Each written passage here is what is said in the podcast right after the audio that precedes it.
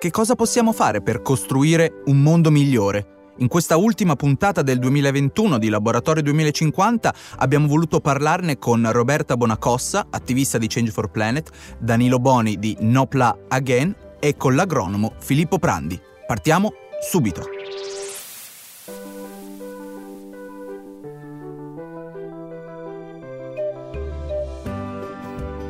Laboratorio 2050.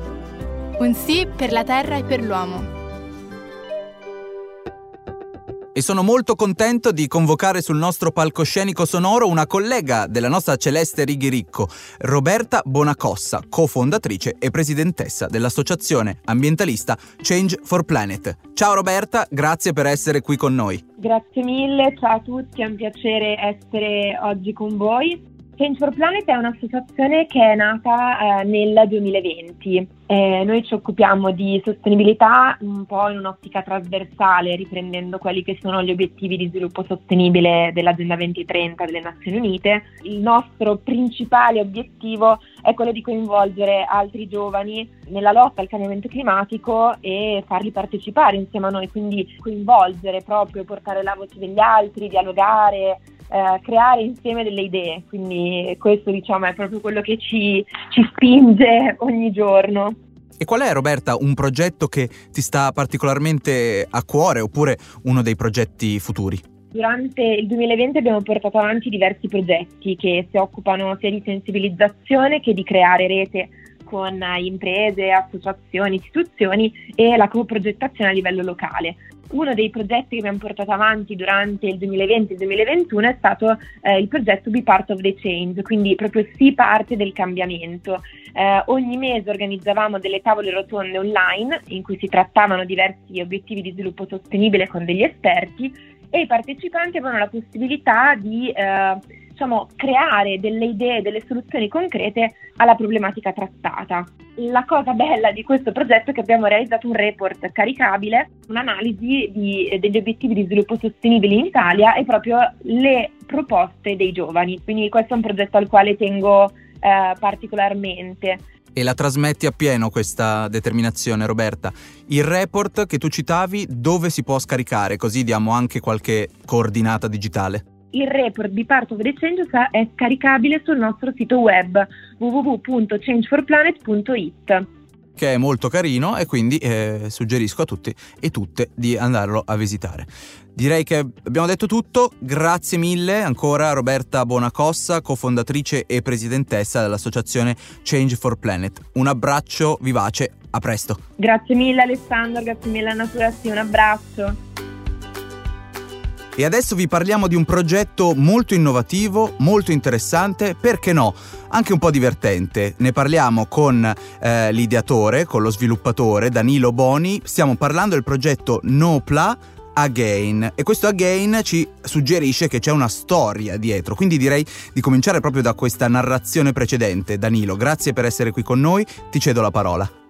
Grazie a voi, grazie a te Alessandro. Innanzitutto il progetto si chiama Nopla Again, appunto perché come hai detto tu è un seguito del progetto Nopla, eh, sviluppato dall'Associazione Giacimenti Urbani qua a Milano. Nel bando Plastic Challenge del 2019 era stato presentato il progetto Nopla che riguardava la riduzione della plastica monouso in particolare nei, nei supermercati o nelle scuole. Invece io eh, ho proposto all'Associazione Giacimenti Urbani di partecipare ancora al bando di Fondazione Cariplo Plastic Challenge per intervenire sulla plastica uso e getta nei locali e in particolare nell'asporto di cibo.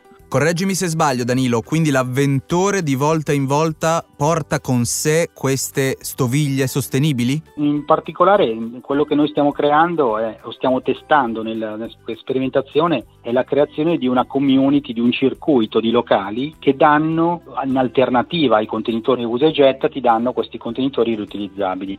A cauzione il cliente oltre al cibo paga il contenitore e può decidere se riportarlo nello stesso locale o in uno degli altri locali che fanno parte del, del circuito. Il sito si chiama www.no-pla.com e il progetto appunto è No Ply Gain. Dentro vedi proprio la mappa con i locali che hanno aderito, che stanno spe- partecipando a questo progetto e noi contiamo in un anno di arrivare a 40 locali da testare. E il concetto di comunità, Danilo, ormai eh, il nostro pubblico lo sa, ci sta particolarmente a cuore. Ultima domanda per te, giacimenti urbani, nome esotico, che cosa sono, chi sono e qual è il loro ruolo? Giacimenti urbani è un'associazione ambientalista che ha diversi progetti, diciamo, sempre comunque inerenti a questi argomenti, diciamo, sia sul riuso, si sta battendo, sta lavorando da anni su queste tematiche e io ho pensato che fosse insieme alla scuola agraria del Parco di Monza i partner giusti per creare questo progetto. Chiaramente Are Circle che ci ha fornito eh, oltre il modello da sperimentare anche i contenitori. E dunque grazie mille a Danilo Boni di Nopla Again, speriamo di risentirti presto per gli aggiornamenti su questo progetto di valore. Un abbraccio, ciao! Perfetto, grazie a voi, grazie a voi per l'opportunità di parlarne. E adesso cedo con piacere la parola alla mia collega Celeste Righi Ricco per una nuova puntata della rubrica sugli agronomi di Natura Sì sparsi in tutta Italia. Questa volta è il turno di Filippo Prandi. Vai Celeste! Ciao Filippo, grazie di essere qui con noi oggi. Raccontaci un po' la tua storia, da quanto tempo fai questo lavoro e che cosa significa per te essere un agronomo?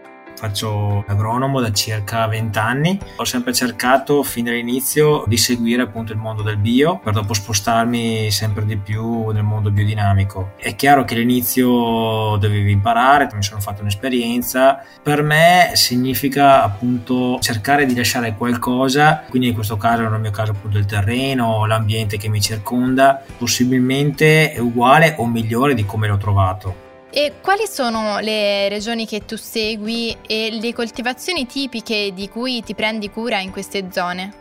Beh, io seguo tutta quanta eh, il nord-est, quindi le regioni che seguo sono il Trentino, Alto Adige, Friuli Venezia Giulia e Veneto. Bah, le coltivazioni di queste zone sono abbastanza eh, diversificate, chiaramente seguo la filiera materie prime, ma principalmente grano tenero e farro. Ho tante aziende che fanno, quindi producono ortaggi, oltre ad avere anche, seguire la filiera per quanto riguarda il succo di mela, seguire aziende che producono mele. In queste mie zone si fa anche molta frutta, insomma, ecco. Nell'arco della tua esperienza hai notato un cambiamento di mercato negli anni? Sono state inserite nuove colture, altre sono state abbandonate o permangono sempre le stesse coltivazioni tradizionali? Devo dire che negli ultimi anni c'è stato un susseguirsi abbastanza veloce di un'evoluzione di colture. Adesso viviamo un altro momento di passaggio perché ci sono i problemi anche di, di, moria, quindi a volte alcune colture soffrono determinate problematiche, il che non si riesce nemmeno a capire anche magari a volte o, o venire a capo. Ecco. Il mercato ha cambiato, le colture sono cambiate negli anni, questo fa parte in ogni caso anche del biologico, ma soprattutto insomma, noi noi biodinamici dinamici ecco, di mantenere sicuramente una variabilità all'interno delle culture, cioè oltre alla classica rotazione, ma dobbiamo appunto essere bravi a, a tenere sempre molta biodiversità che si eh, gestisce sia con la diversità delle culture, ma non solo. Come dire, è un'evoluzione che fa parte anche dell'insieme, quindi de, de, della natura sostanzialmente, non è che un terreno resta è vocato e non si può fare più niente. Insomma. Viviamo in un mondo globalizzato per cui dobbiamo anche a volte adattarci a quello che, ai cambiamenti che ci sono. Ma pensi che questa evoluzione sia dovuta anche ai cambiamenti climatici? I cambiamenti climatici se ne parla da parecchio tempo, mm, lavorando da vent'anni ho un rapporto con, con molte aziende anche da diversi anni e, ma loro stesso, soprattutto i contadini insomma, che hanno una certa età, loro mi dicono insomma, che i cicli culturali di determinati ortaggi eh, sono completamente diversi. Magari un tempo dovevi fermarti a trapiantare entro determinate date, adesso puoi tranquillamente trapiantare con uh, molto più eh, avanti nel periodo. Insomma, ecco come aiuti gli agricoltori ad essere più resilienti? Perché le difficoltà che si trovano ad affrontare diventano sempre più critiche, visti anche gli eventi estremi sempre più frequenti. Questo sicuramente è un, un, punto di forza delle aziende biologiche, ma soprattutto biodinamiche. Noi dobbiamo intendere che dobbiamo cercare di rafforzare il più possibile, quindi migliorare il più possibile quel che è la biodiversità. Sicuramente avere copertura vegetale nel terreno, che quindi diciamo che se arrivano queste bombe d'acqua, il terreno essendo coperto resiste molto meglio all'erosione, ad esempio.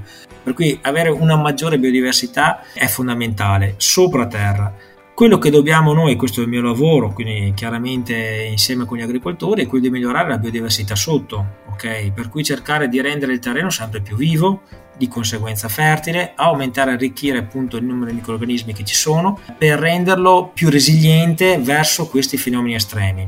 Grazie mille per aver condiviso con noi la tua esperienza. Ciao Filippo. Grazie, grazie anche a te.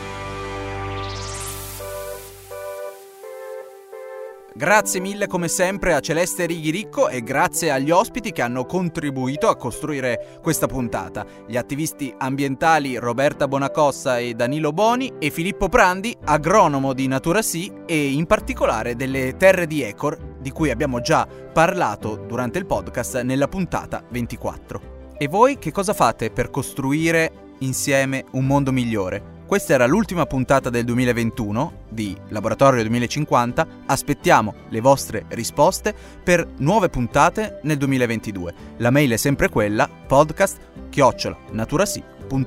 A presto, ciao!